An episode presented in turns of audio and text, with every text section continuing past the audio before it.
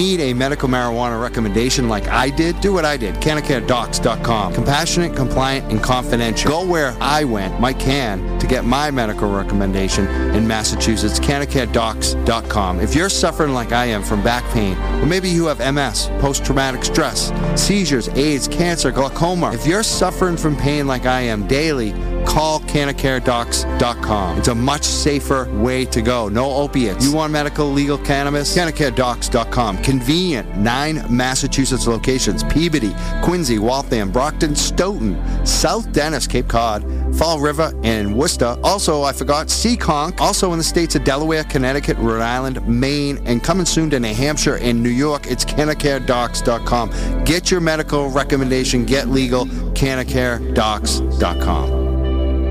Welcome. Hello. Hello, we're the Young Jurks on WEMF Radio every Saturday at 6.01 p.m. Eastern Time.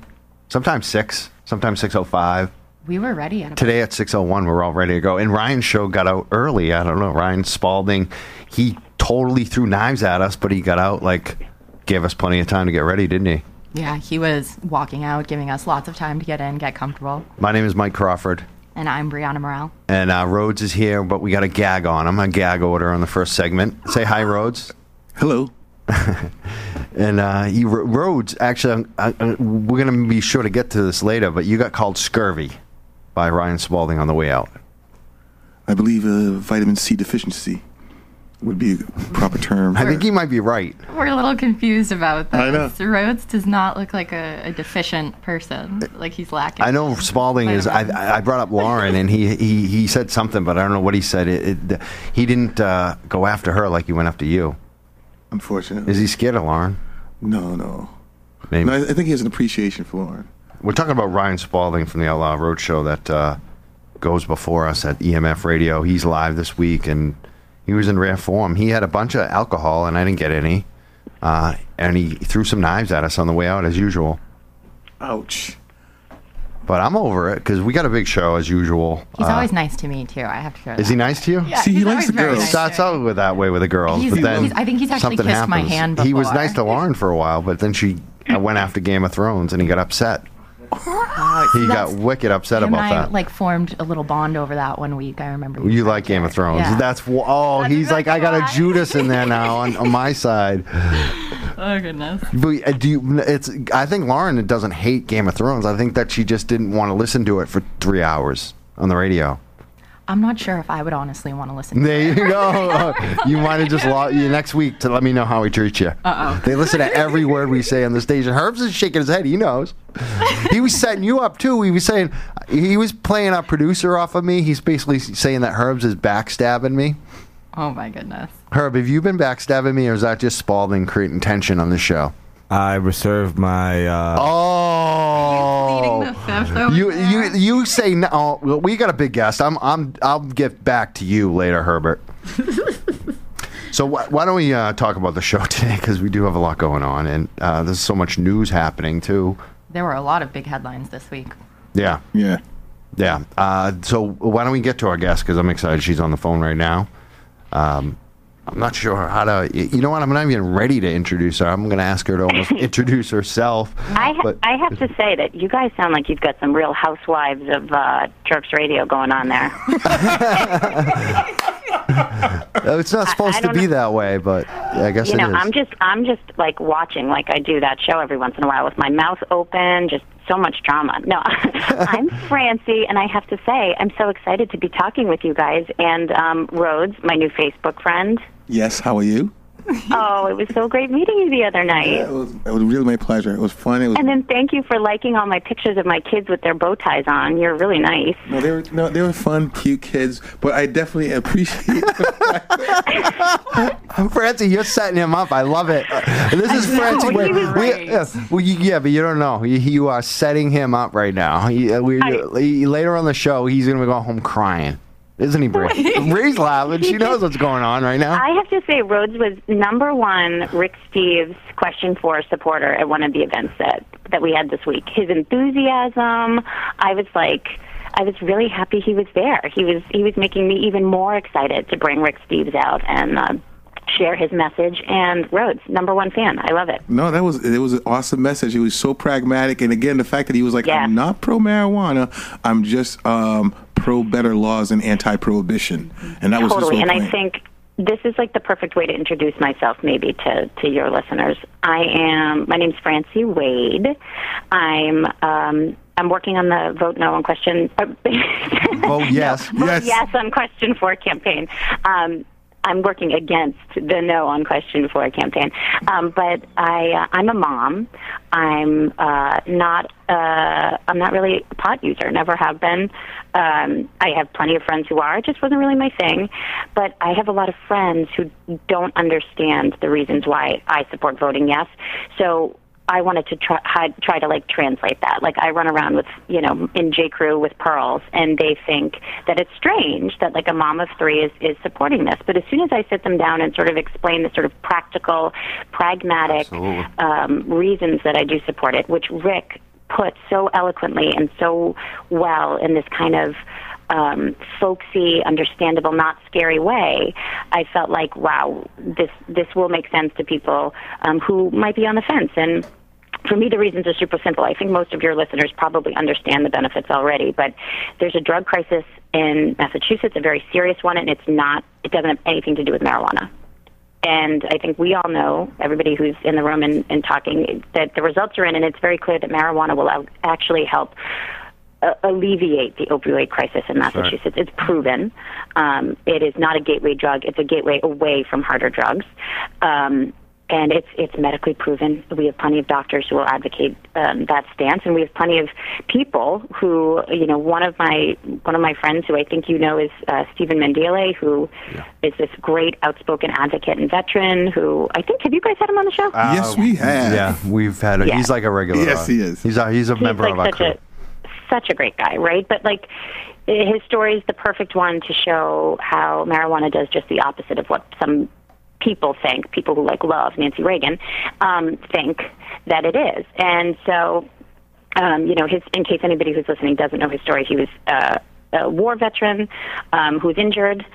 Uh, every step he took, every VA he went to, unfortunately, they were prescribing him medications that weren't helping with his symptoms and his pain and his anxiety. And um, he had back surgeries and, you know, everything. And he was at one point on 57 different medications. I know it's some- unbelievable. There's a list of them. He showed me the Oh, draft for the new story that they did. Uh, wh- what's the website that did the? Did you Was it Leafly? Yeah, Leafly. And I was- think yeah. I, I saw the draft. I hope it's in there because it lists all this num like. He had categories of drugs, like you know. You can't even pronounce them. I know it was so many drugs he was on, and it's just a- amazing to see, you know, a way to get off of all these drugs and, and just Yeah, replace he's it with like this sitting one. there. He tells he, and I'm sure he's told you guys it, but it's like he's sitting there counting his pills and googling places where he could like end it. He was rock bottom, and finally his wife was like, "What about medical? What about medical marijuana? That could maybe help you, maybe." And it was like a total lifesaver, game changer. And I was working his butt off you know, telling people about how it is a game changer and helping other veterans get access. And as we all know, the problem is that with the medical program, there's only eight dispensaries in the whole state, and it's um, you know it's expensive to get your medicine. It's um, it, the the access isn't there, as I said, eight dispensaries, and you know you have to be registered on a list, and sometimes that scares people, and and that's not okay.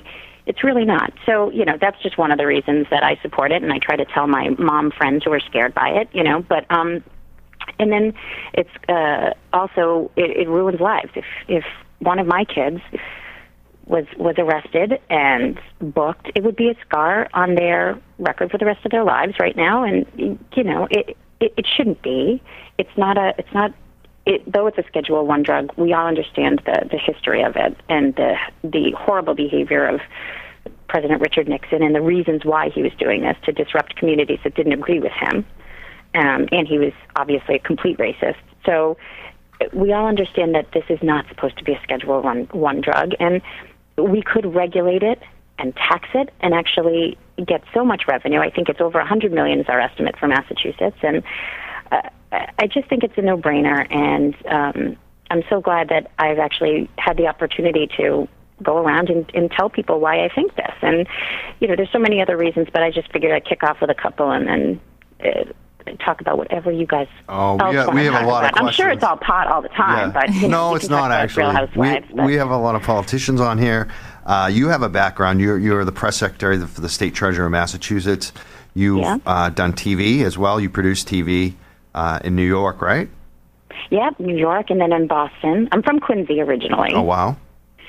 So, you know, when you Major get the there. opportunity, I went to NYU, and so I had plenty of friends who smoked marijuana, and um, watched lots of movies, and you know, did very NYU things. But then when I I left NYU, and um, I got a job at NBC News, which is awesome. Then I worked at another station in New York, but then I got the opportunity to come home, and um, you know, my parents are here, my sister's here, my friends were here, so it was a no-brainer coming back to Boston.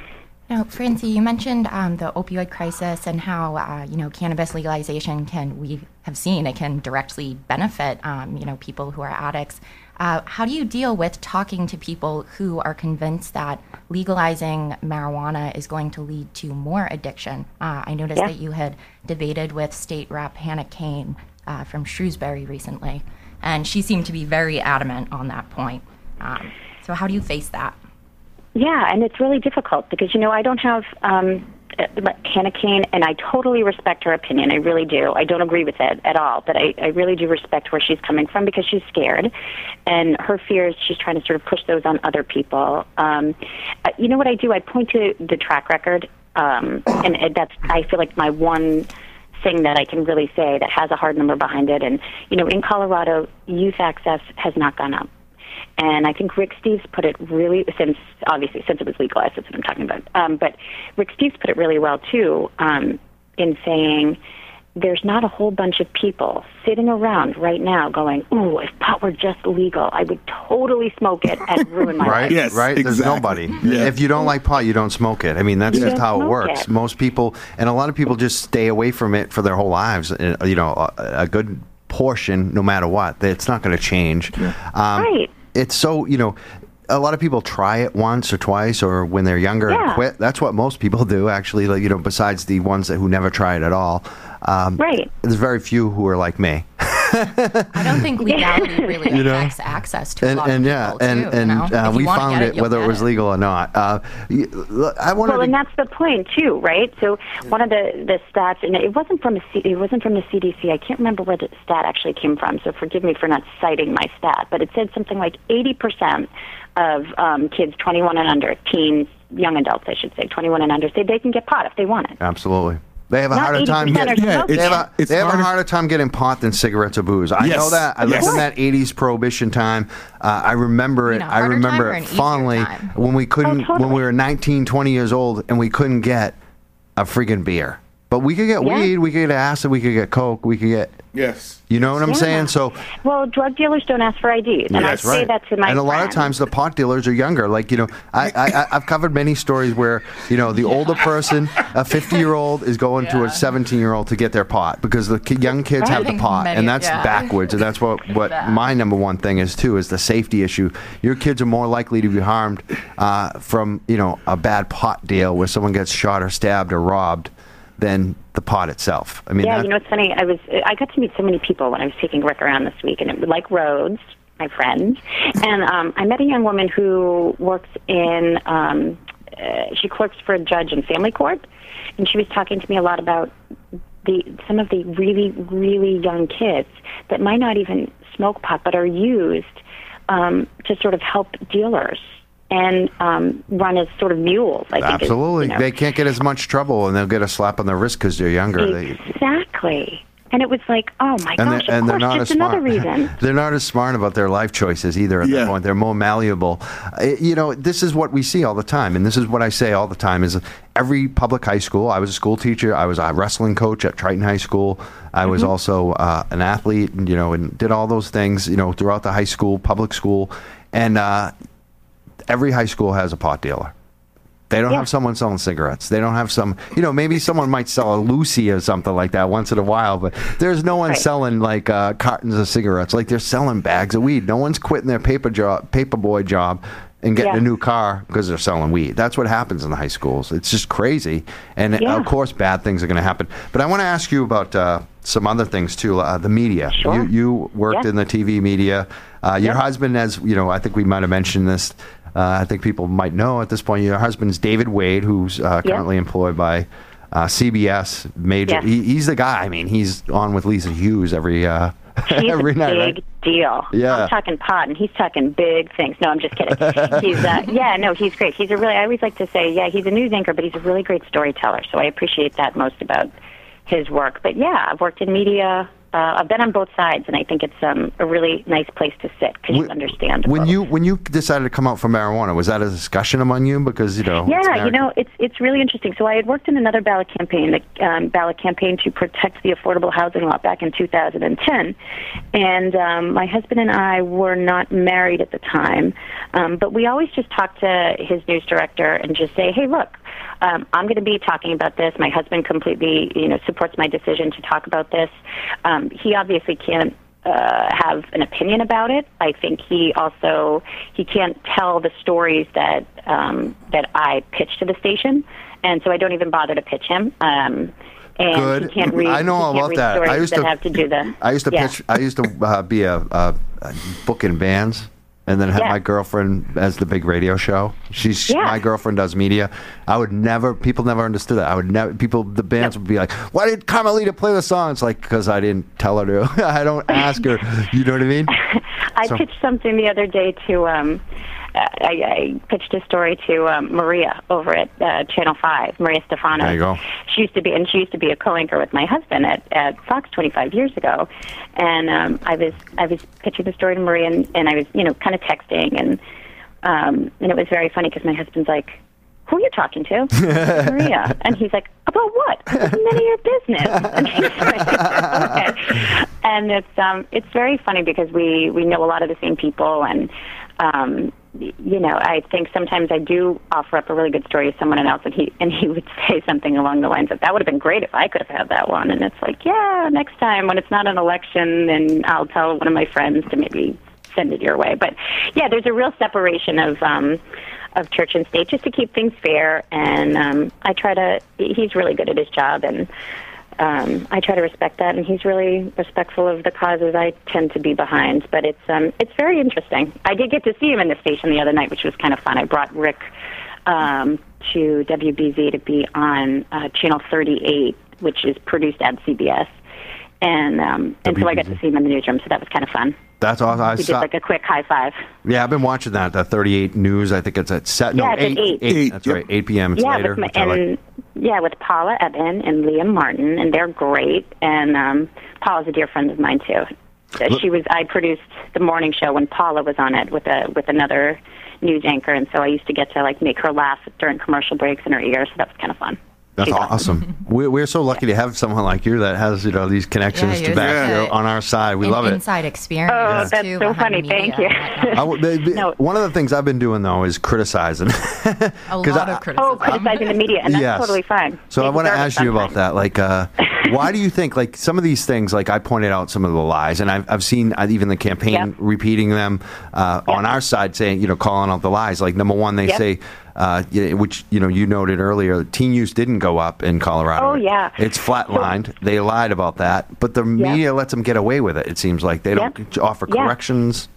No, and there's another. I'll get to that one in one second. But the one that drives me the craziest, and you see if this drives you guys nuts too, is the B-roll that they have of people smoking pot. it's like, it's like, could you pick a more disgusting human being and put them in front of the? It's like they make pot smokers look like they haven't taken a shower in like 48 years, and you're like. Could you just get like a respectable human being like smoking pot? Because respectable people do smoke pot. It's not just you know, someone that you found like lying on the floor. Well, how, about- how about like when the they call me? So- This is yeah. What always happens, they call me and say, "Will you smoke pot in front of the camera?"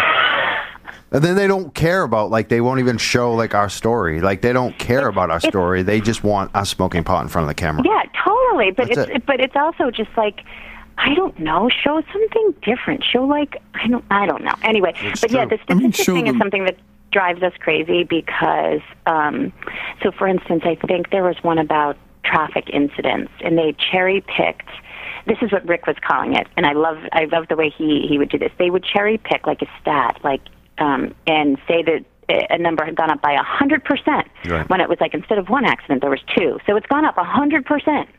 Um, and the media kind of takes it at face value. And I will say this much: I think when the other side has real heavyweight politicians behind it, right, and they and they put out a release and they've got nice quotes around it, it they don't necessarily take the time. They say, okay, this is from this study, but they don't take the time to take it one step farther and actually go to the study and look at the citations. I know. And, read the study. The study, like the study they cite, uh, the author Yeah. said use didn't go up. It looks like it went up statistically, but that's within the margin of error, so we can't prove that use actually went up. It to us, it looks like it flatlined. It's flat. It's flat. That's what they said. Exactly. And they basically turned around and said, no, use went up. They lied. And the Right. media doesn't correct it. Like in the old days, the Globe would have had, you know, fact checkers. They they seem to have gone Oh, away. get this. Like, no, I've. Oh, it's so funny you say that. So the other night we're at this ACLU event with Rick and um, Whitney Taylor, who's the political director Yes. for the ACLU. And if anybody is interested in um, marijuana and marijuana policy in Massachusetts, Whitney is the queen bee. She knows everything. She's such a hardworking individual. I can't say enough great things about her and the ACLU. Carol Rose, Matt Allen, who are all on her team. Well, Carol Rose is the executive director, so um, Whitney works for Carol, but she's incredible. But she said to me the other day, she goes, "The Globe." They called me. A fact checker called me. She's like, I have never been called by a fact checker in the past 10 years. And I was like, oh my gosh, slow clap for the Globe and having a fact checker. Wow. Um, but so yeah, they do still exist, but they don't, I've never been called by one. Um, and uh, uh, here's, here's what I will say. It's, there's so much out there and i'm this is like a sort of sweeping generalization because there are some outlets and some people who do a great job and dig deeper and and just you know look at the nuance before they accept a number at face value Yeah, and run with it. Um and uh, we just issued this report as a rebuttal to um, Senator Jason Lewis's um, report uh, that he issued that is filled with Jason Lewis's report is, is filled with inaccuracies um, and sort of word of mouth uh, urban legends that had been passed on to him about marijuana use and, and and it was this report that was done after a group of lawmakers visited Colorado. You guys probably know all about this. I'm just like spewing off information you already Yeah, know. we, we do. We we uh, we know all about that, and we we put the rebuttal up actually on our Facebook Oh, page, yes, so people should what I was definitely check plug. it out. Uh, You're it's so, like, ahead the of me. I'm rebuttal. It's the rebuttal, and it's uh, pretty good. It's isn't it great? Yeah, because this guy this came up. uh, We were at a debate the other night. Some of us with Stephen Mandile, actually, myself and Stephen Mandile with Bob Lobel, and uh, the opposition kept talking. Yeah, well, it's it, we. What I love right now is that our public is so educated that they know more than the moderators in in the opposition too. Because the other night, again, it happened when he brought up Jason Lewis's uh, thing. We all groaned, and he's like, "You guys already know and don't like it." We're like, "Yeah, it sucks," you know, like it's a bunch of crap. Like people already know it's true. And I'll give a shout out because Colin Young at State House News Service took the report and and I will say State House News Service in general is really good about this.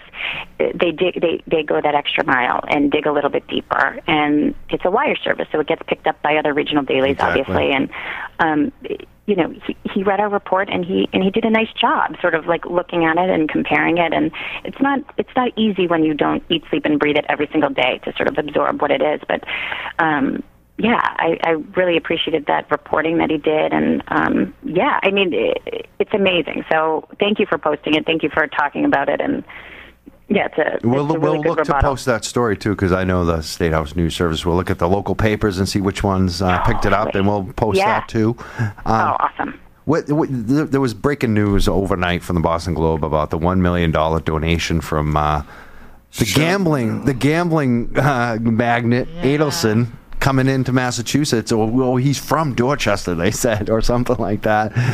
Oh man! So what, do you what do you think about that? And do you think uh, we're still going to win at this point?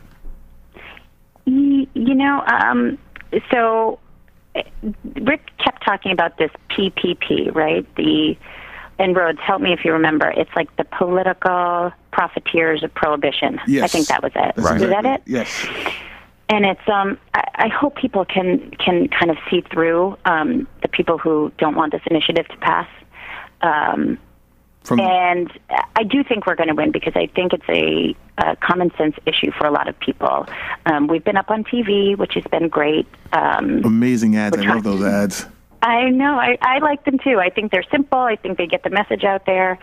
Um, and yeah, I, I, I do. I really, I kind of have faith in the electorate in the sense that when I'm out talking to people, they are very reasonable. Um, there's a lot of fear. Edibles come up a lot. Right. And as soon as you explain that it's not going to be like Joe Camel, it will be more like the lamest black and white packaging you've ever seen in your whole life, and that there's control over that with the Cannabis Control Commission appointed by the state treasurer. I mean, when you explain this to people, they're like, They "Oh, so you guys have thought about that?" It's like, "Yes, Yes. we have," and it's in the initiative, Yep. and it continues to be something that they adjust in Colorado and Washington and Oregon, and you know, it, it's going to be an issue that we keep on our radar so that this doesn't happen. You know, Sure. like we totally see that edibles are a concern. So as soon as you tell people, I see your fear, I understand your fear, and we already have a response to it, and we're going to keep updating that response. You know, it, it, when you say that to people, they go, "Oh, okay, then yeah, then I'm, I could vote yes." And you're like, okay, well, thank you for being so reasonable with me. Um, and the benefits, obviously, we all know so far outweigh the, the problems that you can cherry pick out. Um, I think people see through it. I really do. And um, I know it tends to be where the money is on ballot questions, so goes the electorate.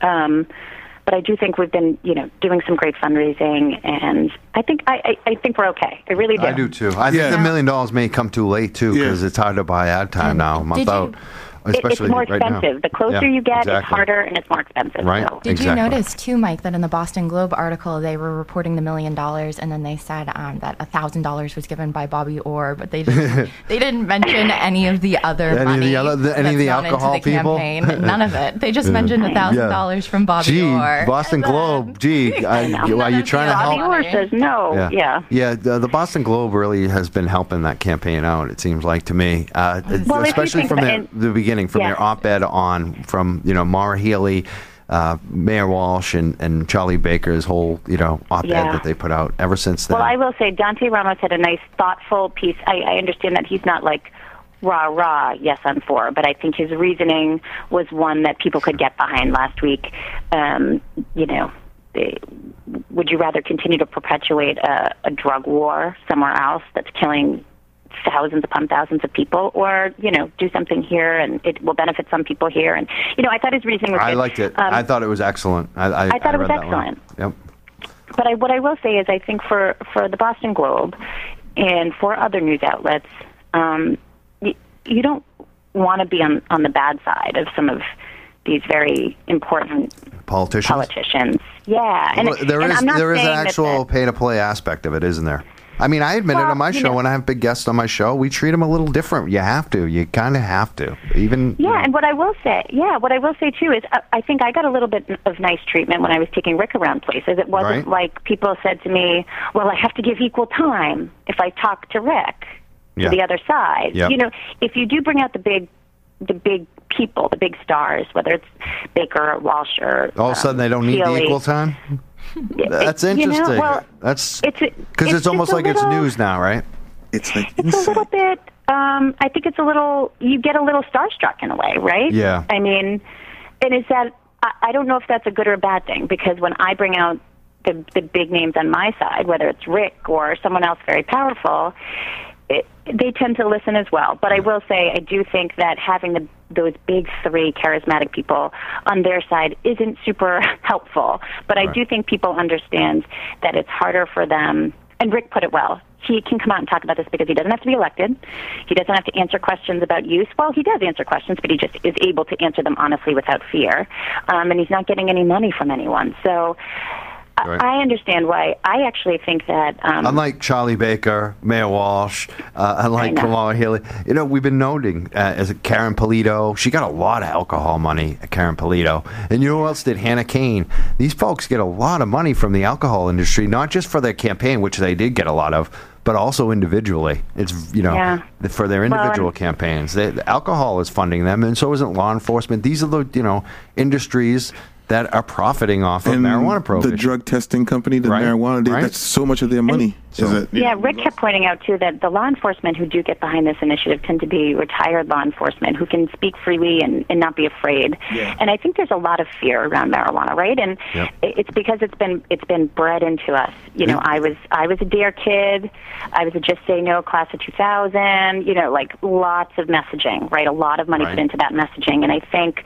um I don't blame people who have the fear, but I do blame them if they don't at least listen Right. um, to the alternative because I think when you listen, you, you can you can see the benefits, and uh, you know, I, it's a little sad how much money has gone into perpetuating myths that were started for really really bad reasons. You know, alienating certain parts of our population.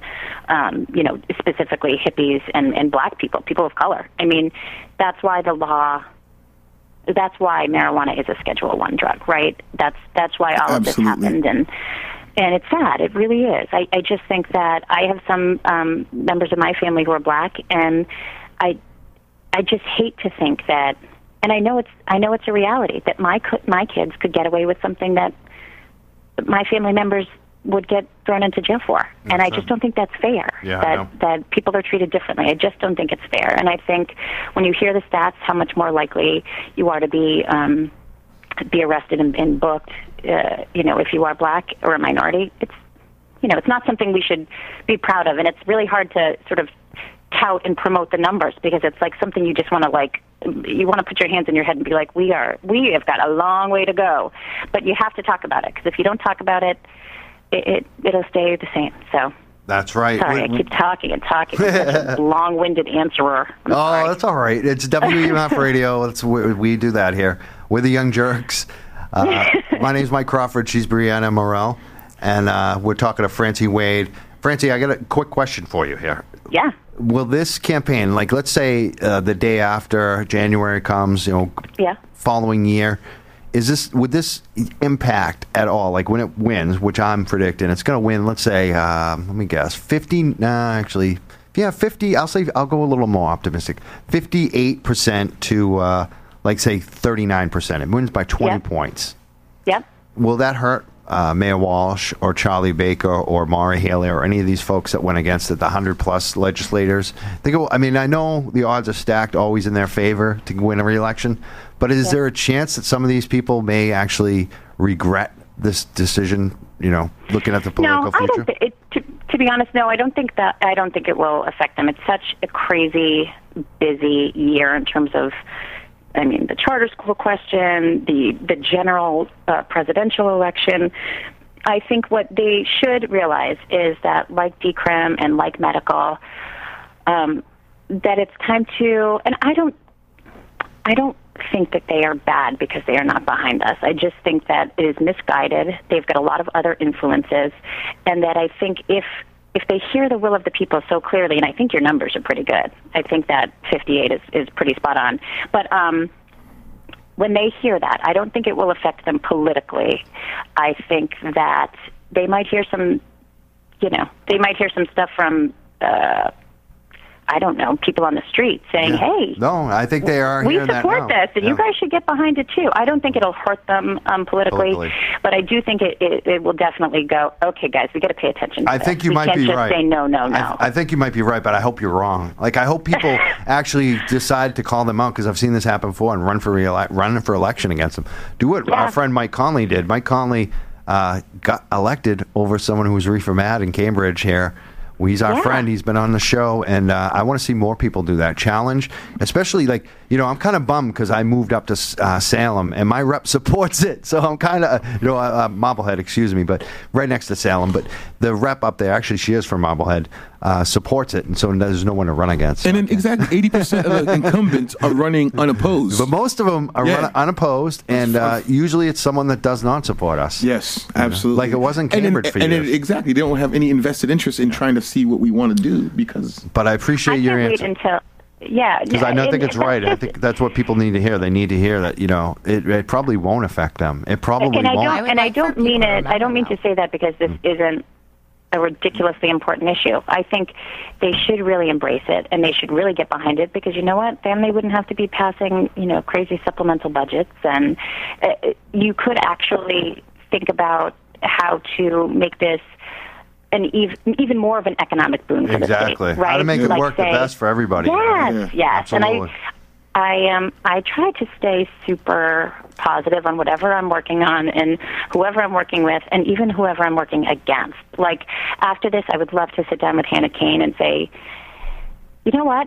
That Keller debate, like we totally disagreed, but now that it's passed, like let's talk about this a little bit. Like let's talk about it just together, candidly, and you know, what can I say and what can we talk to Treasurer Goldberg and the CCC about uh, that would help you feel better about this law that the people wanted to pass.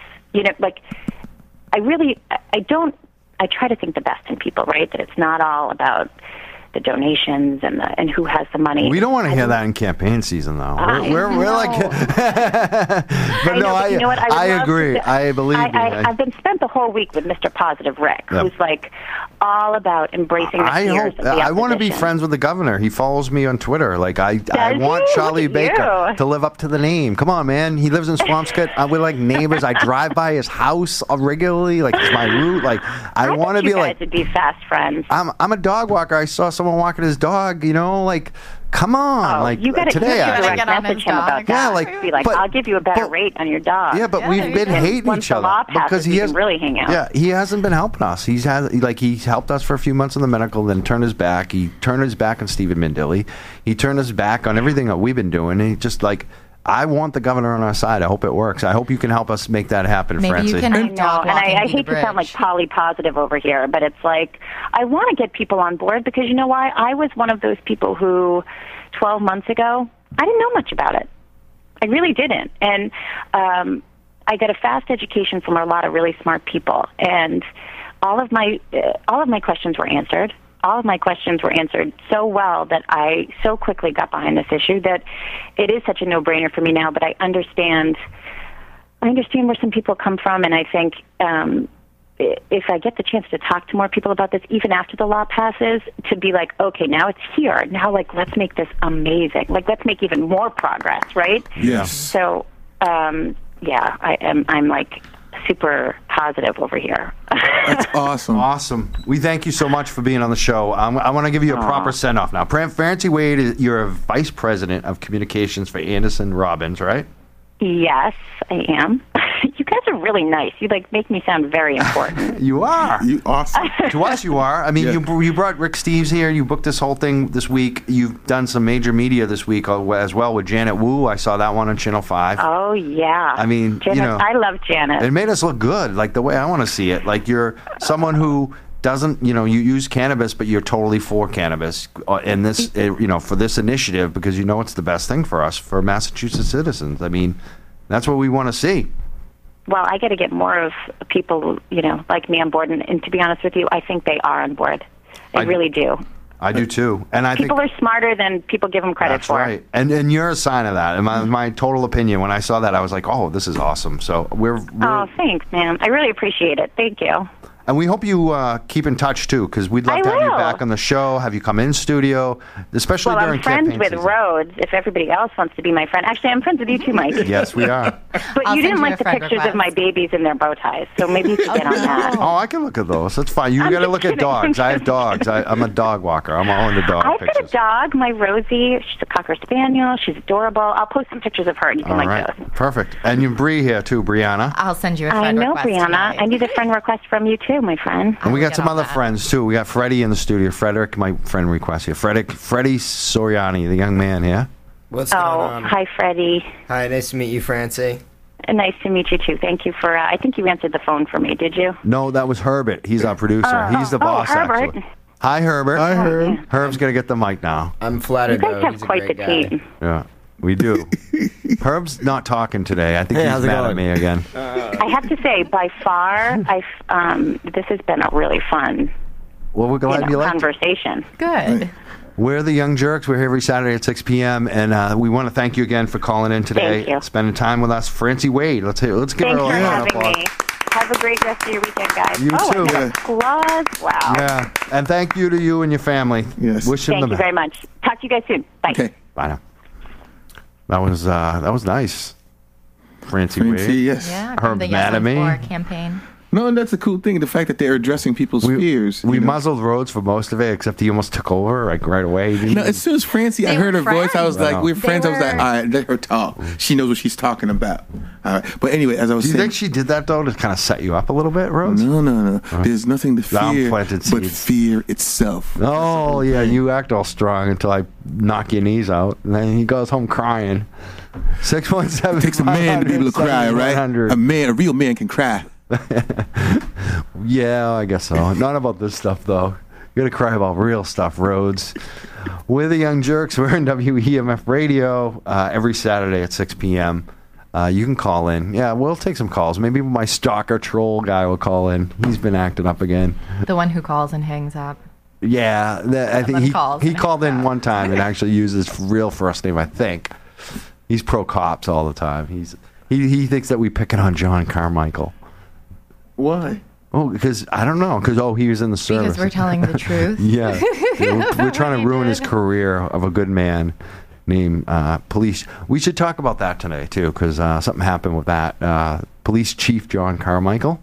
From Walpole? know- Yeah, I think it's important to be calling these people out, though. Just like how there was another headline this week about the um, the Holyoke City Council Right. president, um, how he was being uh, a lawyer was calling him out for violating open meeting law Right. there by uh, stating his anti-legalization um, position into private emails to the city councilors or to you know emails that go out to the city councilors, which things of that nature have to be said at the public forums by the way that the open meetings um, Work. the law works and you know i think it's really important that people are calling you know getting out there and no, I love it. I'm seeing people. This is what this story is going to be about. We'll talk about that in a few minutes. Uh, we're going to take a quick break, but uh, yeah, people are showing up at events, and uh, they're they're basically challenging what's going on.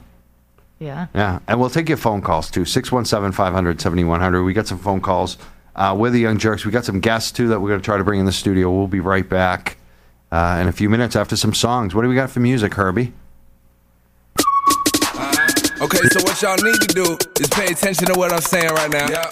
Come through Ugly Duck Studios. I just wanna let y'all know it's 10% off for all Sound Museum artists. Salute. You like where I'm about to go to really set some shit down.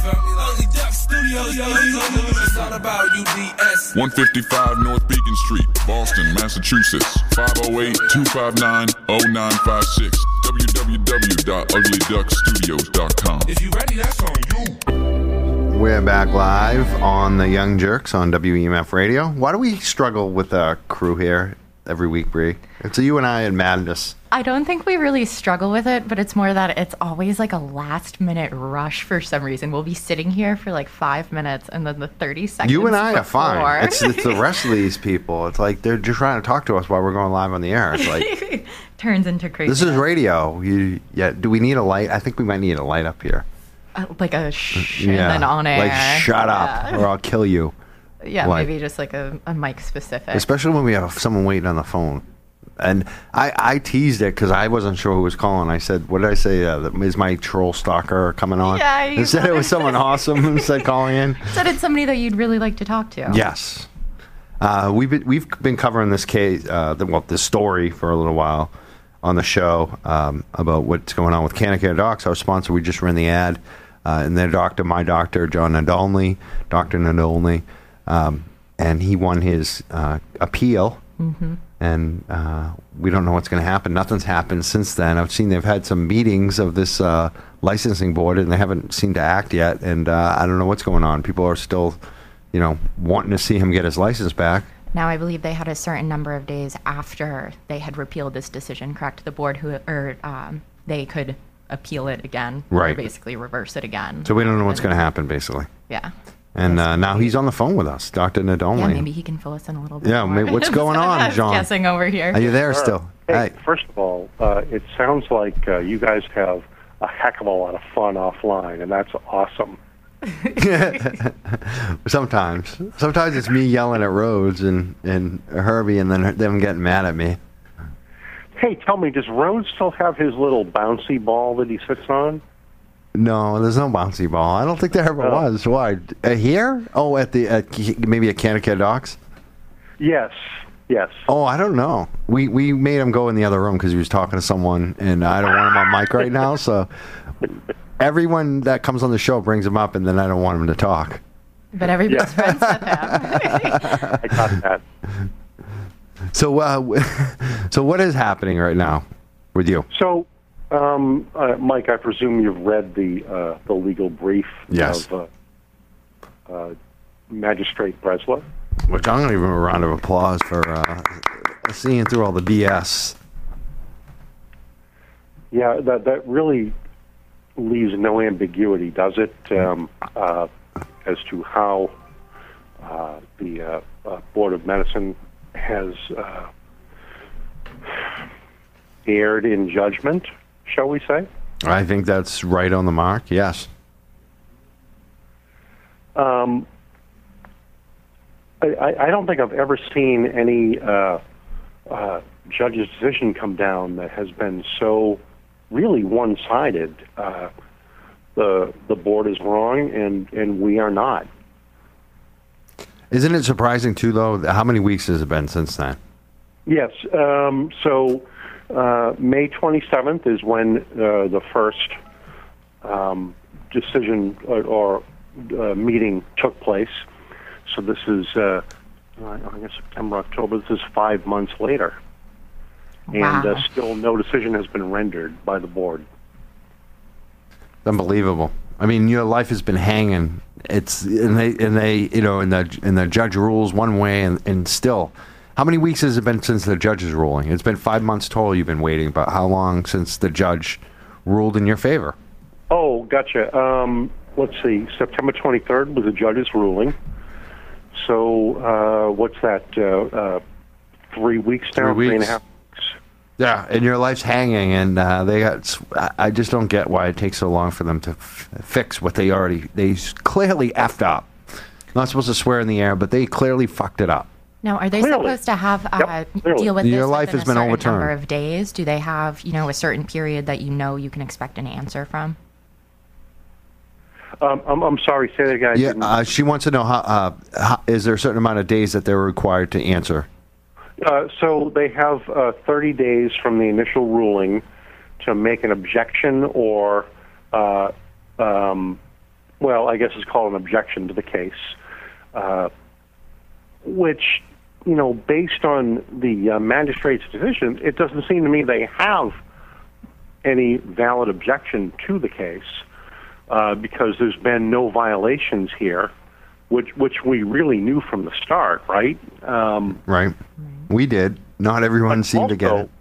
Mike, I I, I heard uh, from a former colleague of mine on a uh, we were on the same medical staff together.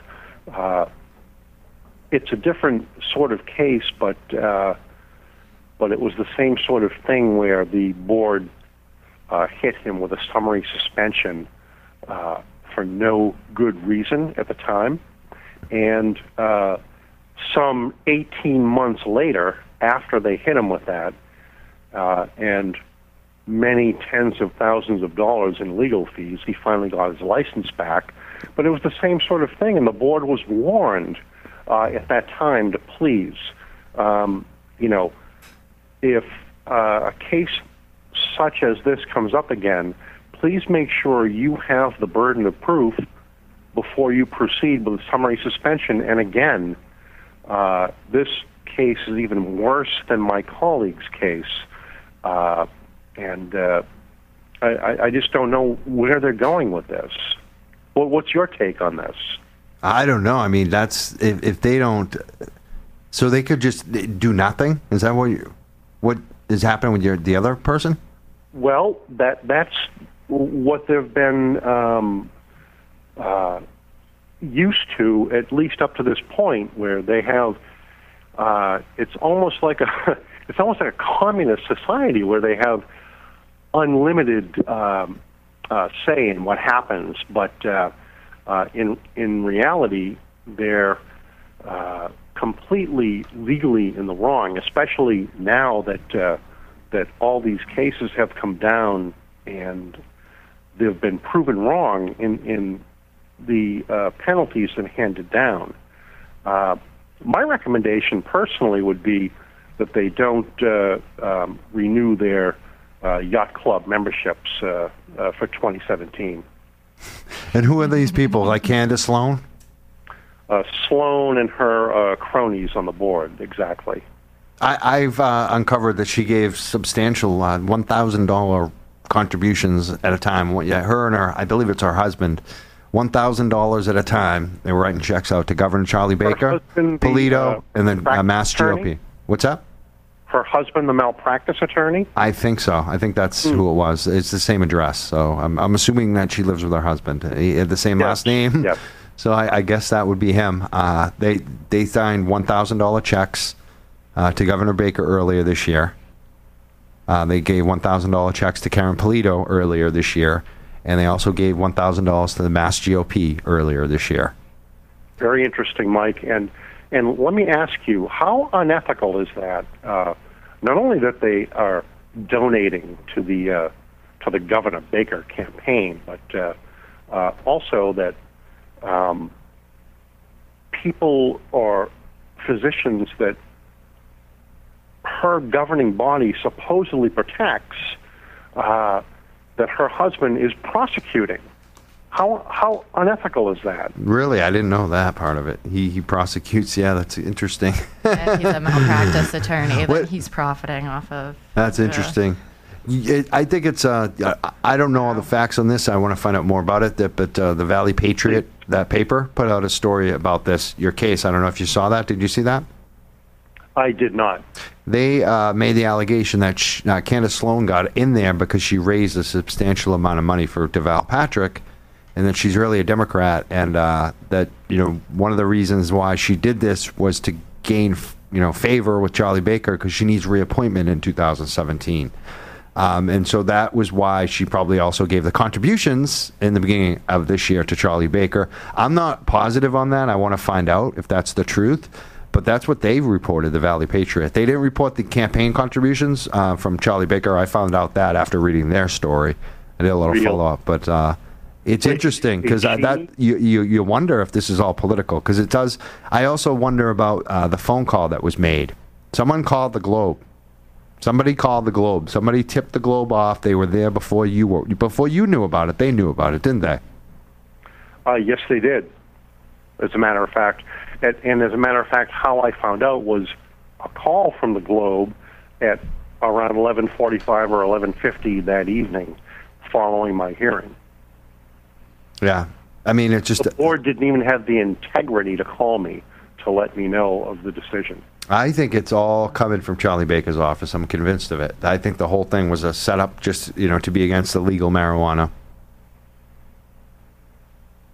What do you do? You think I'm wrong on that, or, or You I'm think on he the tried right to track? start it by Well, I, discrediting the I, medical I, I side? think I'm, I'm in agreement with you, Mike. But did you say uh, uh, Sloan requires reappointment in 2017? I'm not sure about that. That's what that story made it look like. I want to reread that story, but that's what it seemed. And they're not quoting anyone. I'm not sure. You know, it's not the you know, it's not a high end. Uh, let's say that uh, high end publication, but you know, that's that's what I believe it was. She would technically. I'm looking at her No. her bio right Mm. now, and she was elected in 2011. They have three year terms, which Okay. then they're reappointed after three years. Okay, so Bree's finding out that's some more truth to 14 that. and 17, yeah, that's This correct. is right on the mass.gov website. So Or- she's up for reappointment.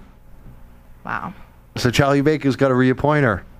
Gee, what could she do to help him out? Oh, give him some money and uh, give him CannaCare Doc's uh, prime guy, right? I mean, is this is, is, is it seems like it makes sense to me, right, John? Yeah, it makes sense to me as well. Oh, so I mean, how does your family? How how tell us about your you and your family? Because we see your wife and she calls into the show. Um, people, you know, have taken to you too on Facebook. But tell us about your family and how they're they're keeping up. You know, Mike, this has been a horrible ride. I have to be quite honest with you. Since uh, May 27th, when uh, the hearing actually occurred. Um, and by the way, uh, my wife uh, told me uh, because she was actually waiting outside the uh, Wakefield um, establishment for me uh, following the hearing.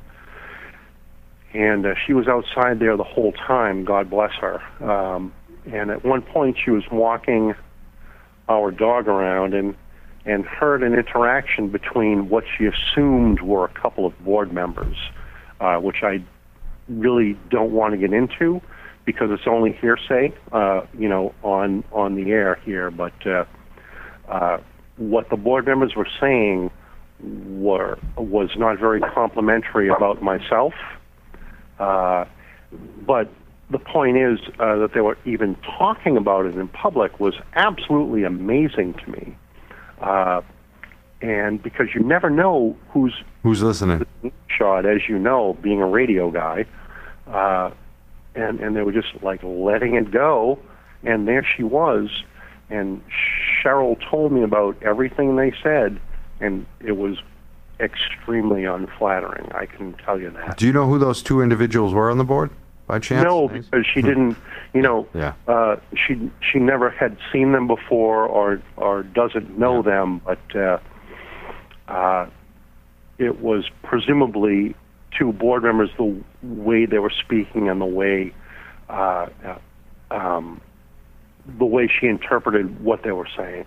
Do you know? Do you know who the board members were that, that voted on that? Were you there? Like, did you get to see who they were? And, Oh yeah, well I faced them that evening, and I only know the uh, the the chairperson Sloan, yeah. and uh, I'm not sure. What who- about Woody Giessmann? Was he there? Pardon me? Woody Woody Giessmann? I, I maybe I, I don't know the names. Right. Uh, He, he's a. all- Uh, I've, I've been on his show. He's a friend of uh, actually my girlfriend. He's he's the Del Fuegos drummer. Remember that band, the Del- Del Fuegos? yes, I do. They were big. Uh, he's he does right turn, and I saw he was on that board. But I also saw in a story he, he got an aneurysm, so I don't even know if he's around right now uh, or, or if he was a part of it. I'm just curious because I know him, and uh, that's someone who actually might answer my call. that's all I'm thinking, John. Uh, we, we, I'll, I'll send you his picture, and we'll see if uh, if you think he was there. I'm not sure if he's even uh, you know on the board right now. I, I, he's listed on the website, but. Uh, I, I saw another story that he had a uh, some kind of medical issue. I hope he's doing well. I like Woody. Um, 617 500 7100 is our phone number. Even though if we disagree on marijuana, I think, mostly. He's kind of wishy washy, but he's not, you know. Well, he's in a hard position. I Gotcha. mean, Yep. Yeah. I think he's a good guy. I think he does good work, too. Uh, right Turn is a good charity. They're basically Uh, for the rock and I gotta roll tell you, rehab. There, there were there were no good people there that evening. Yeah. I can imagine. I mean, hey, even if they are good people, they made a damn evil decision. I think that's just an awful decision. Terrible. was their vote completely u- unanimous on this? Yeah, was it? Do we know if it's u- unanimous? How many votes there were? Do we know any of that? I'm going to presume that it was unanimous the way they belittled me that evening. Really? Wow. Yes.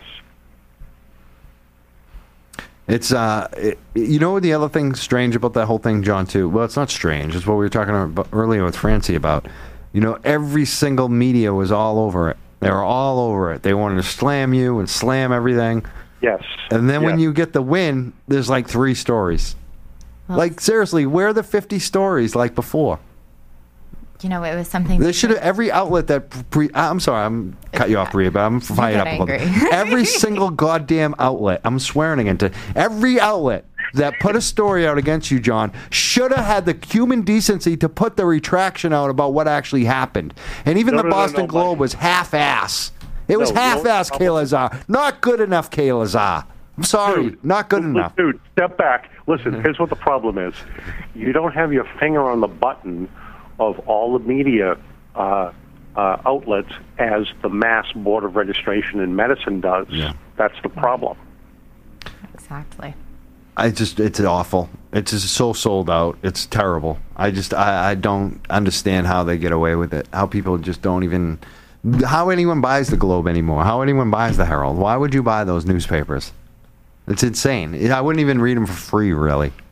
Well, you know, the thing, when the story first came out, it was easy for them to harp on this story as something negative, that there were possibly these bad recommendations going out. You know, that's what everybody's afraid of is that people who aren't supposed to be having access to this is getting access. Um, so that was something that they could very easily blow up. And then when it turned out to not be, They kind of slink away like little fears were, cowards. especially with the legalization coming up. You know, I don't think they necessarily want to publish more stories that put cannabis in a positive light or those associated with it. Um, uh, media Excellent outlets, point. yeah, who are notoriously against it, especially. Joan, is there anything people can do, you think, right now to help you out on this? Um, yes.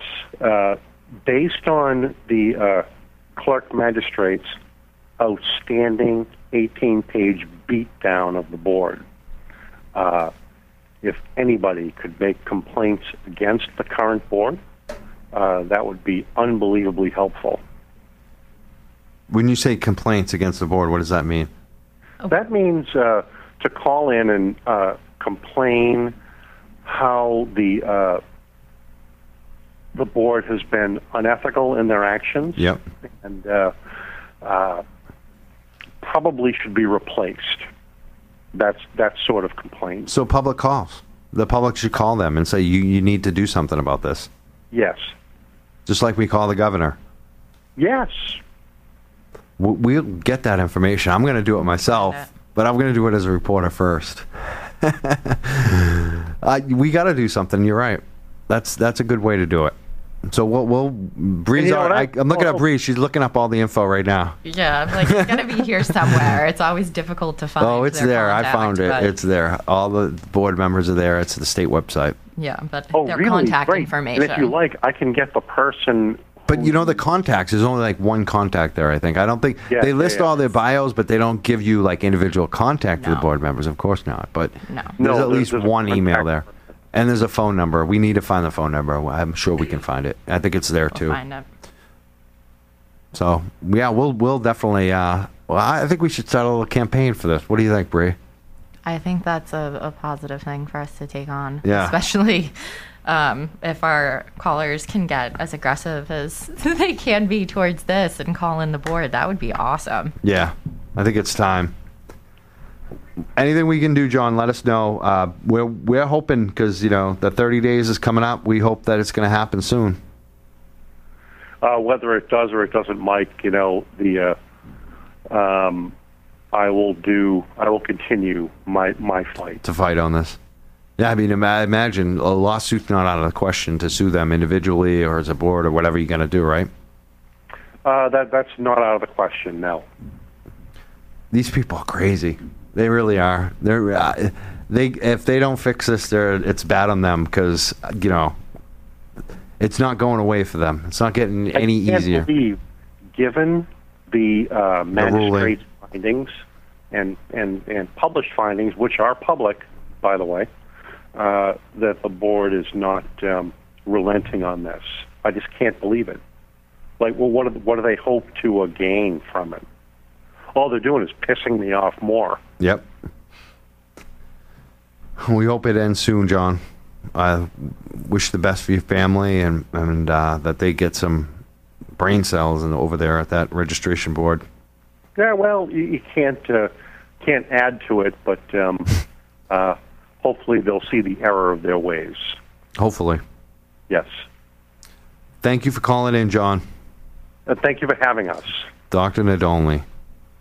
Yes, thank you for calling, and I hope that we can encourage people to call the board and um, to speak We didn't, on yeah, their behalf. and we didn't give much of a, br- you know, as typically we don't because we know our audience is educated and most of them already know who he is. Mhm. But we'll do it a little bit, you know, uh, for people who don't know. Uh, John got his license suspended. We see we do it at the end instead of the beginning, which is funny. But he got his license. sus- recap. He got his license suspended because we're excited. We want to talk to the guy. We had him waiting on the phone on our break, and we want to get right to it. Um, he had his license suspended uh, by this ridiculous board of uh, registration and medicine uh, for violations that were not even violations. They turned out to be all bogus. Uh, we called it out from right from the beginning. I found out the information. I researched it. I put it out. I reported it. We covered it on the show. People told us we were wrong. They told us CannaCare was in violation, and we were like, nope, they're- weren't in violation. They were following the law. The uh, CNPs were legal. This is how it went, and uh, went to an appeal. Administrative judge and he ruled in John's favor and to get his license back. 'Cause This is his medical. He's a doctor. He's an emergency ER doctor in, at Wakefield Memorial. A real doctor, a real friggin' doctor, saving people's lives at the ER. And then he also does the recommendations for CannaCare. Who's the head medical doctor at CannaCare Doctors. And he, he legally signed off on these CNP recommendations. He didn't really sign off on them and just went under his number because the system was screwed up and didn't couldn't accept the legal CNP recommendations. So he was totally legal. Mhm. And the judge ruled in his favor. And they're not doing anything. This this board of registration just sitting there. He's his whole life has been on hold for over five months now. That's crazy, and it's up to them to, you know, repeal their decision and to let him go back to work. Um, I, I don't understand how they could see it any other way, especially when the judge was so clear cut about it as well. Yeah. Um, how can you look at this case and not see it? Um, I understand when you're in the medical field that there is the, you know, the whole problem, the Schedule One drug, blah blah blah, that people know about, you know, and it it's hard as a medical profession working in a hospital and whatnot. Um, to confront cannabis. But you know, we saw with uh, Kara Crab Burnham and Beth Israel that they were willing to change that policy for medical patients and recognize medical marijuana. So why can't these people recognize these doctors as well recognize medical marijuana? I think it's political. I really do. I think that this is all about Charlie Baker and Candace Sloane and that reappointment that you looked up. You know, I have to give a little correction there. I was reading a little bit further, and it says that they can only be elected for two terms. Oh, maybe she's out. So she's technically supposed to be out, but she can serve while they're looking, while the governor is, Is looking? looking. to appoint somebody. Yeah, she can serve in the meantime. Mm. So she is supposed to be out in 2017, though. Can't happen soon enough. And I think we need to call in. And uh, I'm going to call and ask some questions as well. I think people should call in, ask questions, and, and demand that his license get reinstated, his medical license. We're going to find out that info and definitely. I think we should start like an event, like a campaign to get people to call. Definitely. I know that uh, I can see there's a phone number here. There's also an email. So they have like a general contact email. And if we could just flood their email with a lot of people writing in Yep. um, about this, you know, maybe we can put out some kind of like generic letter that kind of like a change.org thing, but just send it via email to the Board uh, of Registration in Medicine. 617 500 7100 is our phone number. Herb's laughing about something over there. What's going on? What's funny, Herb? Are you awake? You're like. Uh, It was a sneeze, man. Oh, it was a sneeze, man. You're you're like in uh, sleep deprived. That's what just uh, sleep depri- What do we call Sleep it? deprivation. Thank you. Oh, God, sometimes I can't come up with a word. You have and you're it. right there. there. Yeah, it was. That's what was really bugging me. You could Yeah. hear it. Like I was like, damn, I'm so close to this word I want. and I don't have it. 617 500 7100. Uh, Also, uh, who's over here pointing at things? I can't Freddie. My boy Freddie. Freddie. I can't even remember Freddie's name.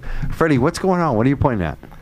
Uh, the exact uh, board of registration in medicine. I wasn't sure which one it was, but Bree totally confirmed. It's in Mass, It- that's it. Massachusetts. I wasn't Yeah. sure if it was by sta- um, by county or anything like Uh-huh. that. And we have some other guests coming in too uh, in the studio. Uh, we're not over yet, so we're going to take a quick break, come back with them, talk about the Green Party in Massachusetts and an event they have upcoming. Shift gears a little bit Yeah. for this one. Did I get a little fired up with John there? Was that like too much?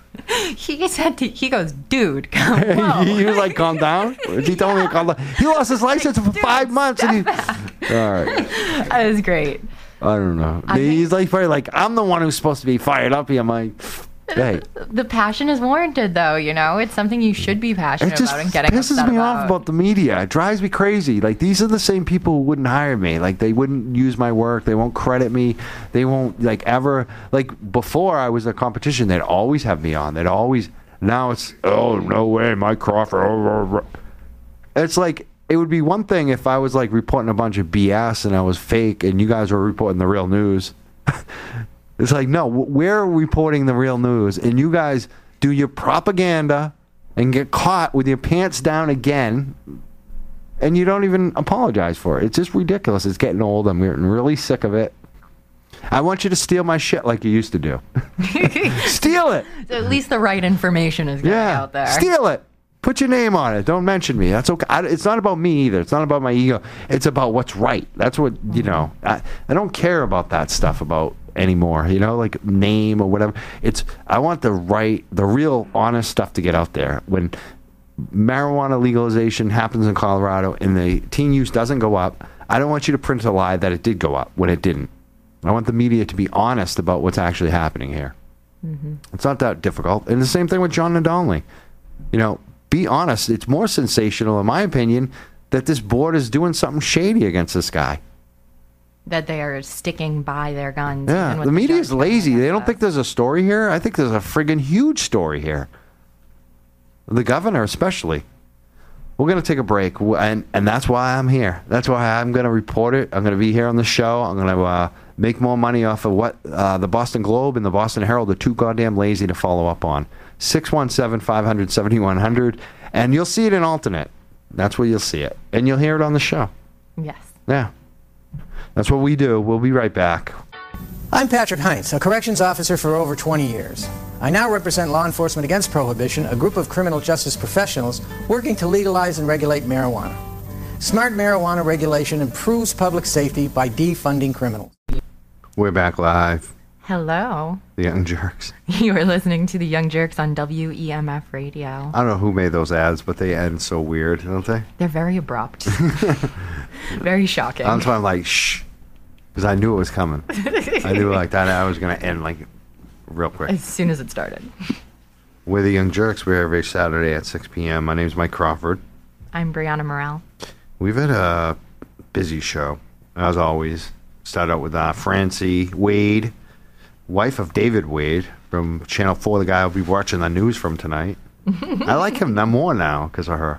Yeah, I thought that was great when I found out uh, that they were together. That's just wonderful. And she's with the uh, the Yes on Four campaign. Yeah. And he's been here for a long time in Boston. People might know him. He used to be married to another famous uh, uh, Boston, I don't know what we call her, a newswoman, I guess. Another Yeah, one. an yeah, anchor another, woman. another anchor woman. Yeah. Bianca. Yeah, Yeah. I remember Bianca. Yeah, I like Bianca. I like Francy too, though. I think uh, Francy came on our show. I like her better. Yeah. She's awesome. very cool, though, to have her on the show today. Francy, uh, I want to thank her for calling in. She was good.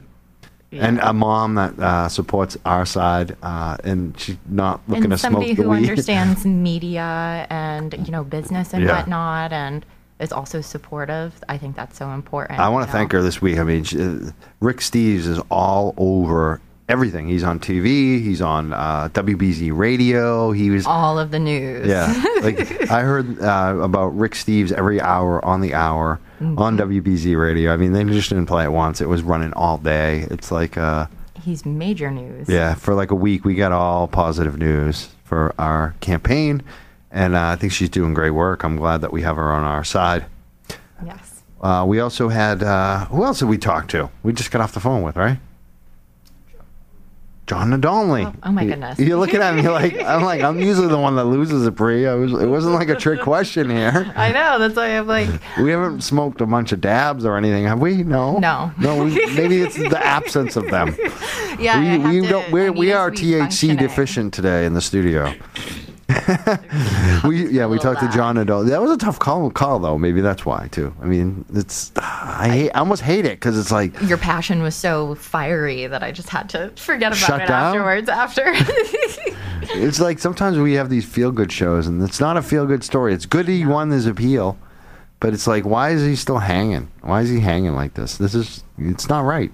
It's a, it's a, I I almost look at it as a talk about crime. It's criminal. It should be criminal. If it's not criminal, it should be what they're doing to him. you know why isn't this this doctor being respected either that's the way that i look at Yeah. it he's uh, being he should be respected for taking the stance on medical marijuana something that's legal you know more And following doctors the law and following Yeah. the rules and doing everything right. more doctors should be taking this stance rather than you know he mentioned that they were very belittling towards him uh, Yeah, why? You know We should belittle them. Candace Sloane, you're a disgusting pig. How, how about that? Like, Oh, you want to talk Trump shit? I'll talk Trump shit. Because I've had it. Like, uh, seriously, you, you sit here and you you send the money to Charlie Baker, and then you you you hang out this man to dry for five months, and you're condescending to him, and then you find out you're totally wrong, you're full of shit, and you still don't give him his license back.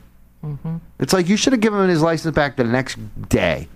If you, if you can't do that, you should find someone else. We should have someone who actually will earn whatever dollars you're getting to do your job. I mean, it's just. Uh, all right, I'm done. We got to go to our other guest now. Is that why maybe you that will make me feel better? Yeah, I think so. I think maybe the next guest might make me feel better. Hopefully, Give you a little bit more hope for Oh. the world. Yeah. Let's hope so. We're the Young Jurks, uh, and we cover all kinds of politics and campaigns, and we haven't been talking much about the presidential election at all. No, I think because it's so talked about. Yeah. That's something that we figure most people and also the about it. and, and also the campaigns aren't coming to us. Like, uh, you know, in the past, we when I had the Two Hothead show, we did have Gary Johnson on for governor. You know, he was the governor of New Mexico, uh, Libertarian Party. We had Jill Stein on, but I've reached out to those campaigns, and there's been no response. I know that they have a lot of big media appearances, and you know, maybe they just don't have time for us, but. There's also been no kind of people like saying, "Hey, uh, I'm with the Green Party. I'd like to come on." right on their behalf. Or until whatnot. today. Mhm. I got a message and someone said, "I'm with the Green." Well, I'm. I don't even think they're with the Green Party, which I like even better. I think they're just supporting the Green Party and doing a little fundraiser for the Green Party. And they sent us a message, and we said, "Yeah, come on up. We see you around. We know you're around the station, uh, so we want to introduce them. You want to say hello? Hi, Your name? I'm Kitty. Thank you for having me. Kitty. I want to make sure people know Kitty, and uh, the Nemo. Nemo. Thank you. So we got them right. Kitty and Nemo. Yes. And you guys, uh, Emma, did I introduce it right? Are you with the Green Party, or you're just supporting them? What, what's the story on that? Supporting by choice. Yep. Uh, Um, pretty consistent, full time, unpaid choice. exactly. Um, been involved in a lot of different. You're types of members then? activism. You're members? Oh, yes. Um, I'm registered as a Green Rainbow Party voter in Massachusetts, absolutely. We are now. Uh, now, yeah, I mean, I should say I did register and vote for Bernie Sanders because uh, he seemed a successful potential candidate with a good platform, but since then he's dis- disappointed me quite So thoroughly. you went back to the Green Party. Yeah, I mean, I'm, I'm a complicated voter. Um, I would identify myself uh, morally through my spirituality, which I'll leave out of the show because it's a political forum. But that led me to It's all right to be spiritual. I'm an anarchist. Uh, to- not not the most traditional anarchist, not a violent anarchist, but I, I believe for the most part, you know, aside from helping us not die, there doesn't need to be too much involvement over humanity. But I also don't want to just take back the means and burn the world down. So uh, the Green Party is a nice uh, a nice middle ground for me. And, and yourself, Kitty? So for me, um, I at one point before I knew anything about politics, I, I'd say I identified as a Democrat because uh, you know we're in Massachusetts, we're a blue state, and I, I kind of bought into that. Um, being jaded by the world and by policy. Uh, uh, to give my background a little bit, I'm a very active advocate for homeless young adults here in Cambridge. Um, part of the advisory board for the Y to Y Youth Shelter, which actually opened tonight. Gives out a little bit of a plug while it's on my mind. So, um, What is that called? um, the Y to Y Youth Shelter. Y2Y. Is that like the YMCA? What is that? Um, nope, Youth to Youth. Oh, Youth to Youth. It's uh, it's a project that got Oh. started by a couple of Harvard undergrads, and it's uh, student staffed and only for ages 18 to 25. So it's um, pretty unique. It gives them homes. Definitely what is for what do the they Not do? for- homes. It's a it's a shelter. A They're shel- A open specific for- youth geared open for shelter. no open. Yeah, what does that mean though? Because I don't quite. I mean, Uh, homeless shelter specifically for uh, youth experiencing homelessness, unstable housing. so they can stay there and Yep. sleep there Yeah, for it- uh, yeah. temporary. It's a lottery. Um, some of the beds are for 30 nights, some are for seven nights. Um, it's mixed up to give as many people as much of a fair chance as possible because there's a very, very huge demand here. Um, I could go on about that for hours about the kind you can of only build so there, many but- beds into one space, so it's it's 25 beds. So uh, yeah, length of stay varies, but uh, definitely if you know anyone experiencing unstable housing or homelessness who is within the, the range of 18 to 25, tell them about Y to Y. It's across from the dead uh, the dead uh, movie theater in Harvard Square on Church Street. No. The Brattle Theater. Yep. Uh, no, the uh, the the the, uh, the Church Street Theater. Forgive me, the old closed one. Oh yeah, the Brattles in Brookline. I'm sorry. Yeah, Yeah, I know what you're talking about. Cool. No, it's a, no. I'm gonna get it wrong. I keep getting every single one of them wrong. Was it the Brattle though? Not No. sure what it was called. Uh, it Well, might how have been can the I Harvard remember Square this? Theater. This is- yeah, I think know it it was might- under Showcase, which is weird. Oh my god. But that's I'm gonna lose politics. it. No, it was something else. And I can't believe I'm You're the losing this. Cambridge resident. Oh, I too. know the yeah, name. That's why. I thought it was the. I don't know, man. Like I, Google. I don't know. They've been closed for years. Uh, Yeah. But so Yeah. that's led you further. You know, your work that you've done with that has led you basically into Um, basically, understanding uh, the way all things kind of intertwine with each other. Mm-hmm. We we had for a really long time to do a lot of unpaid lobbying with a lot of the youth advocates that I have been partnering with to try and get a budget item for homeless youth to have a priority in the state, the way we take care of veteran homelessness. And seeing the way that worked, seeing all of the different hangups, all the bureaucratic nonsense, I understood a lot of things about politics that I previously had not understood. And I understood the need for everyday people who are honestly experiencing the kind of things that we like to speculate and throw numbers and statistics on to be a part of coming up with these solutions. So that's my background um, as an activist and It mirrors as a Jill political Stein's minor. background as an activist. Yeah, I I would say so. And why why do you care so much about these issues? Like uh, the, the homeless issue. Like, what is was it something that you just came to, or Um, life experience? life experience, uh, understanding the way that when you don't look at the bigger picture, you carry this internalized shame. You don't understand how many things are basically beyond your control because of the way we're conditioned to think that, you know, just pull yourself up by your bootstraps. And it's really not that simple. I've tried that route, I've bought into that, um, and I've actually seen the way it fails not just in my own life and in other people's lives. And we need to just assume that it's, you know, it's personal flaw. You just messed up enough in life. And I'm trying to watch my language a little bit. No, it's I, okay. I have a hard I'm, time. I'm sure your friend the doctor would understand this Oh, position yeah. pretty well. Oh yeah, and he's been very lucky. I would think that he would probably say that too in other respects. Not in this one, but yeah. Yeah. Part of the I think a lot of life. I was reading, listening to something today uh, from NPR about luck. Yeah. And about how some people look at life, and I think a lot of times uh, when people make it, yeah, it is a goddamn luck. A lot of times, it's it's it's you know it. You could have not made it. Like Yeah. I think so many people that make it, they never look back. They they think that they were destined to make it because of just their hard work, and sometimes hard work isn't enough. You know, sometimes uh, you know, there's so many obstacles for some people too. Uh, it's not an even playing field in any It's respect. not. It's really not. Every we say, oh, everyone's equal. No, not not everyone's equal. Some people uh, are born with a billion dollars behind them. Let's be serious. It's more than just a numbers game, too, when we actually take a look at the policies that have been in place for the past 15, 20 years. Um, when we look back on some of the policies that have been put in place by some of the people who are still holding office, running office, or in positions that are nearly untouchable today, it really isn't as confusing as it would seem from a different perspective. It shouldn't be. No, but uh, but it, for us, it took uh, quite a lot of paperwork and a lot of chance. You know, um, I, at one point I was a Demo- Democrat too. I'm a longtime Mass native. You know, Mass native. I've spent very little time out of the state as far as election years, but I was also an, uh, what you call a shoulders activist. I was, you know, the baby brought to court, the baby brought to marches, the baby brought to Nova editions with Noam Chomsky talking about child language function as to how that was relevant to getting daycare funding. I've I've seen it up and down, and. Every single time that I've found a group of people that really needed my help and I was inspired or enabled enough to to try. Uh, it's it's not actually Republican policy that's gotten in my way. It's active policy, which is either labeled as Democrat or nonpartisan. I've almost never had a Republican policy that I couldn't find someone sensible to overturn.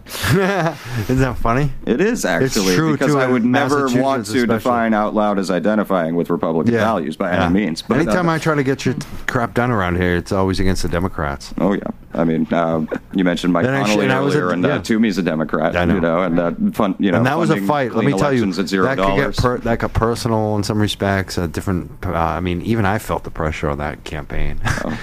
I'm glad that Connolly won that one. Oh, got- absolutely, 100. percent We were out signing for him on Prospect for a bit. So this uh, Green Party event you have coming up, what's going on? Uh, well, it's uh, not an official Green Party event by any All right. means. Is it a fundraiser for the yeah, Green Party? fundraiser right. essentially. I mean, it's going to be a sliding scale donation at the door, since we know our supporters are not one percenters. so um, you know, if, if you're worried about a door, a door fee, don't worry about that. If you really can't make anything, help us you know, hand out some flyers or talk to people, you know, just uh, which we're doing, not you know officially for the Green Party again. None of us are being paid. Uh, the menu, the venue money has come up from ourselves.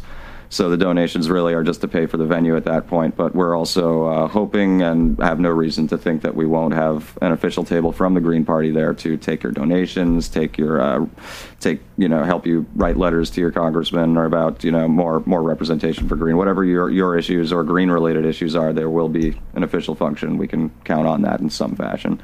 And also, um, whatever I've put into the venue, I can say will go straight to the Green Party if it comes back to me. So uh, it's going to be 22nd, isn't it?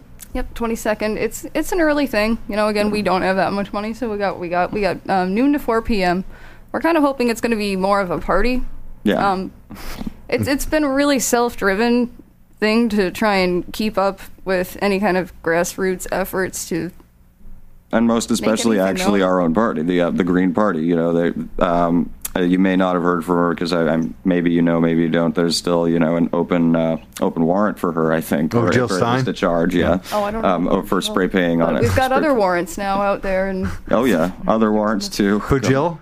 Not Jill. Uh, who Amy the other one? Oh, got one Amy today. Goodman, yeah, for uh, the Dakota Pipeline. Oh, wow. So that that's still a thing. I think that's Jill. Stein's kind of like a, a gangster. Like, oh my God, she's Well, got this, when you this compare- criminal rap sheet. Well, now. when you compare her it. to these softies that have grown up with manicures know. every day, That's like why I like her. Trump, then Like- yeah. like- like, I voted- She has the rap sheet, but it's not like she's the only one who's committing crimes. We got to think about the different kind of Oh, crimes she's these presidential crimes for candidates us. are committing. Yeah, and also I- I like can her tell you from working I wish more people did crimes like hers. Yeah, she, especially when she got arrested, like it does a few times, like against the banks, the last election, that Oh, was yeah. amazing. Oh, yeah. But uh, the, you know, the thing is, uh, last time I voted for, I think it was Gary Johnson. The last Mm. election, I'm trying to remember now. Now, a lot But of I think people have this given time- me the defense. this time, I think Johnson. I'm voting for Jill. I, I just, I don't know. I, th- I think that uh, I'm moving there. Like I don't agree with everything, but I think I'm getting more and But more. I think you disagree enough with things like the TPP and you know putting putting Yeah, our rights and in the hands is, of like, corporate interests. so- Gary wants to give it all to the corporations, in my Yeah. opinion. I and mean, he's I not think- even a member of the club, so I question his sanity a bit. Yeah, maybe. Uh, let, us be real here. And uh, he's running with a guy who not just was involved with, but caused the Reagan disaster. If you wiki Bill Weld, Weld, that, that still is number one. Not that he messed up our health care in Massachusetts and let Romney mess it up even worse, but and al- also actually, I think he was one of the What first. were you saying? He did what about the Reagan disaster? What? He caused the Reagan disaster. How? You can wiki Bill How? Weld as he. Okay, so basically it was Real quick, it you was have 10 Dan. Quayle. seconds. All right, so Reagan says I wasn't my fault. I'd have faulted to Dan Quayle, and then Dan Quayle, with his more nasal voice, uh, eventually realized. Uh, all right, so you basically have to read the court documents, but the person who actually was signing papers was Bill Weld in the cabinet. Uh, Dan Quayle did nothing, which is why he didn't get pushed as the next presidential candidate. I don't was know why, why would Dan Quayle sign anything. It was Reagan. He, he was uh, he was vice president, but Reagan was just defaulting because he spent so much time showboating, being a public figure. He didn't actually run much of his own cabinet, which is why you know there's all this you know defaulting to Reaganomics. It's I not actually Reagan; it's more Bill symbolic. Weld- I didn't even know He was part. Reagan Yeah, he was part of the Reagan cabinet. I thought he you was can, a You can literally look it up don't on, on his wiki. But look know. up, just go through. Bill I've heard a lot of things about Bill Weld, but that's the first I time I heard that one. This is a new one. The first time I Let me ask you a good question. Do you think Alex Jones is Bill Hicks? um, I think he's a little too uh, short-tempered. I You think- know both of them, though. Oh yeah, I, I think Bill Hicks would have been This is much like a barometer. under like, pressure. People that know who both who Bill Hicks and Alex Jones are go up a little bit. My, I'm like, oh, okay, he knows what's going on a little bit. God, so you don't think so? Again, why do you think so? No. But because Alex Jones is too soft-skinned, Bill Hicks could go for hours before he really got got under his skin. Before you, you thought that he wasn't. yeah, but you get older. Sometimes his- you just get crankier and you get sick of all the BS. Uh, fair. That could that could be a You thing. get you get disgruntled. You, something happens. Maybe something really. Maybe someone pissed in his cornflakes and he's. he's I am totally a guy who understands that point of view too. Excellent.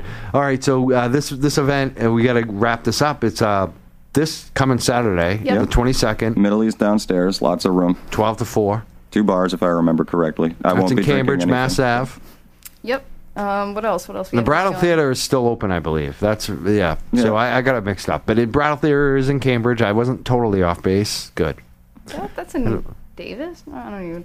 But I don't know. No, what else no, are we Brattle's doing? We another. have- I don't know. It's funny. Go ahead. I know. We have other- some artists. Um, what bands do we have? We've got a couple. We've got Climate Change Band, Glass Mannequin. Um, what else? We've got some art. We've got my art. Yep, live Am painting heard? probably. Kitty Kitty Zen. Yes. You're my friend on Facebook. Yes, I am. Kitty Zen. Um, you can find me on my artist page, same name.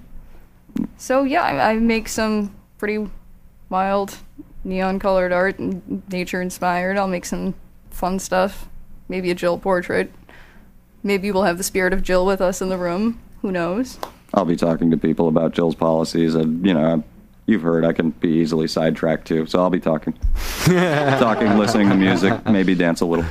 So I hope hope people You will won come me to over with the Bill Hicks thing. Oh. You, you know them both. A lot of people look at me like, "Who's If- Bill Hicks? Who's Alex Jones?" Dude, if you're if you're, like, uh, you're if you've ever watched Robin Williams or George Carlin and you don't know who Bill Hicks is, I sit you down for an hour. it's just like what you do, and it, and especially in the political climate we're in now, with so many people, you know, considering where do my values as a Christian or as a Muslim or as a I also look at YouTube. If, you, if, you, if haven't found Bill Hicks on, On YouTube, yeah. what the hell? Get on YouTube and look up some stuff, people. I've actually found a SpongeBob sync up to Bill Hicks footage. You should check that out. It's like, uh, you, you know, all right. We're, we're the young Jurks. I'll ask you one more last crazy question. Is, is uh, Tupac alive? I hope so. I hope so so much. We need him right now. I wish he was. I bet you he would be playing Jill Stein rallies. He could be in Cuba. You never know. But I, I'm very much doubting that one. Uh, maybe I don't know, but yeah, I- I again, I, doubt think it. I will. I will side off saying, I, yeah, that Tupac would definitely be assigning, uh, joining Jill Stein rallies at this point. Uh, as a side note, I Immortal would think so. played the last. if he was alive, he'd probably have his own political party. He probably would have been President Obama. Yep. He might have still chosen Ajamu Baraka though. Yeah. So uh, we're the Young Jurks. We're here every Saturday. Next week, uh, we're gonna have a couple people in running for office again. Uh, repeats Alex Mendez. He's gonna have a big uh, debate this week with John Keenan, Senator John Keenan. So hopefully that goes good. We're gonna have him in next week. Uh, I think uh, with uh, the Pirate Party again, Aaron uh, from the Pirate Party. So Aaron James. Yeah, Aaron James. So keep uh, checking in WEMF Radio And every Saturday. Also, voter registration deadline is this week, October 19th. So everybody needs to make sure that they are registered to vote. You can go online to register. Super easy. we have the, we have the link up there, so just click the link and check. Like I checked mine to see, and uh, my registration has been changed over. Everything's good. I just made sure. Bree reminded me, and yeah, I had to fix you. mine too because I realized um, it was at my old address. well, you know what's weird about mine? It says it, it, I have my new address, Mhm. but then it says mailing address is the the old address. Yeah. So like I didn't get the voter guide. Like I'm like, why would they not change my address? Like when I asked them to change my address, so I I'm voting in Marblehead. It's all set. My address has been changed, but this is my mailing address. Is can uh, don't ask me why. I don't know how I'm gonna get that fixed. But Did you not file your change of address Ah. with your old mail? Uh, with your old mail post yeah, office? Yeah, I did. Oh, I did. I mean, then and you they should only be able to yell at somebody. and but they only forward it for so long. It's not even up to the post office. It's up to the election. Yeah, it's on the- how I it's on changed their it. I don't know. Then you've got to talk to Herb. Yeah. but anyways, we're the young Jurks. We'll deal with that. Uh, and uh, there's early voting now in Massachusetts. Apparently, you can vote. I think starting like next week. Starting Monday, I Yeah. think Herb had. But I don't think it's all. Uh, you know, it's. I think it's more centrally located. It's probably not your I think he said nine polling stations. Well, that's in that were Boston. He's talking about. Okay. So uh, there's going to be, you know, basically what I'm trying to say is that uh, it may not be your usual polling place for early voting. You can look it up on your town web, town or city website, and uh, you know the voting. They'll tell you where to go vote if you want to vote early. But I've heard it's like absentee-like almost. So we need to look into that. Is it better to vote on voting day or vote early? I don't know yet. We need to find out. Which is more likely to count? That's right. Well, we would hope that the absentee ballots are getting counted too. Yeah, well, last time they didn't apparently. So We would hope You know, sometimes it's better to vote on the day of. I guess we'll find out. You know, we're gonna look into that. But uh, voting is getting started very soon. You'll be able to vote Yes. yes, on question four, which is uh, like that's my number one reason to vote this year. Like I don't even care about president. We talked about it honestly. I'll probably vote for Jill, but uh, I, I I love what you guys are doing to support the Green Party and raise some awareness and some education on. it. We need more of it. But I'm really excited about just question four. Yeah, I think we have some really important questions on our ballot. Yeah, other ones question too. one and question two. I Yep. think yeah, they're all really, really important questions for people to be voting for. So that's exciting. Uh, make sure you're registered. But we got to get out of here. We got uh, the New Year's program coming up next. I want to thank you both, uh, Nemo and Kitty Zen, for coming in. I want to thank Freddie. He didn't get to say a lot today. Hey, Freddie. Thanks for having me, Mike. Um, you know, so, uh, don't get to come back here very often, but uh, I'm with you guys in spirit. Yeah, you're one of our Colorado listeners back home today, right? Of course, and uh, I am the showrunner, as you dubbed uh, in August. So Back for a, for a week to do it. yes, I'm actually hopping on a plane in the morning. And back to Colorado. Yes, back to work to get. Do you tell people in Colorado about the Young Jurks? yes, I rock Young Jurk stickers all over my gear, all over my snowboard. Um, yeah, of course, Awesome. of course. All right, we'll be back next week without Freddie. Freddie, we wish you well. We hope you do uh, safe flight. have a safe flight to Colorado. Thank you. I love you guys. Thank you, Brianna, for hosting today. Well, thank you, Mike, for hosting and getting so angry. Oh wow, it was great. we'll be back next week. WEMF Radio, presented by the Sound Museum, Boston.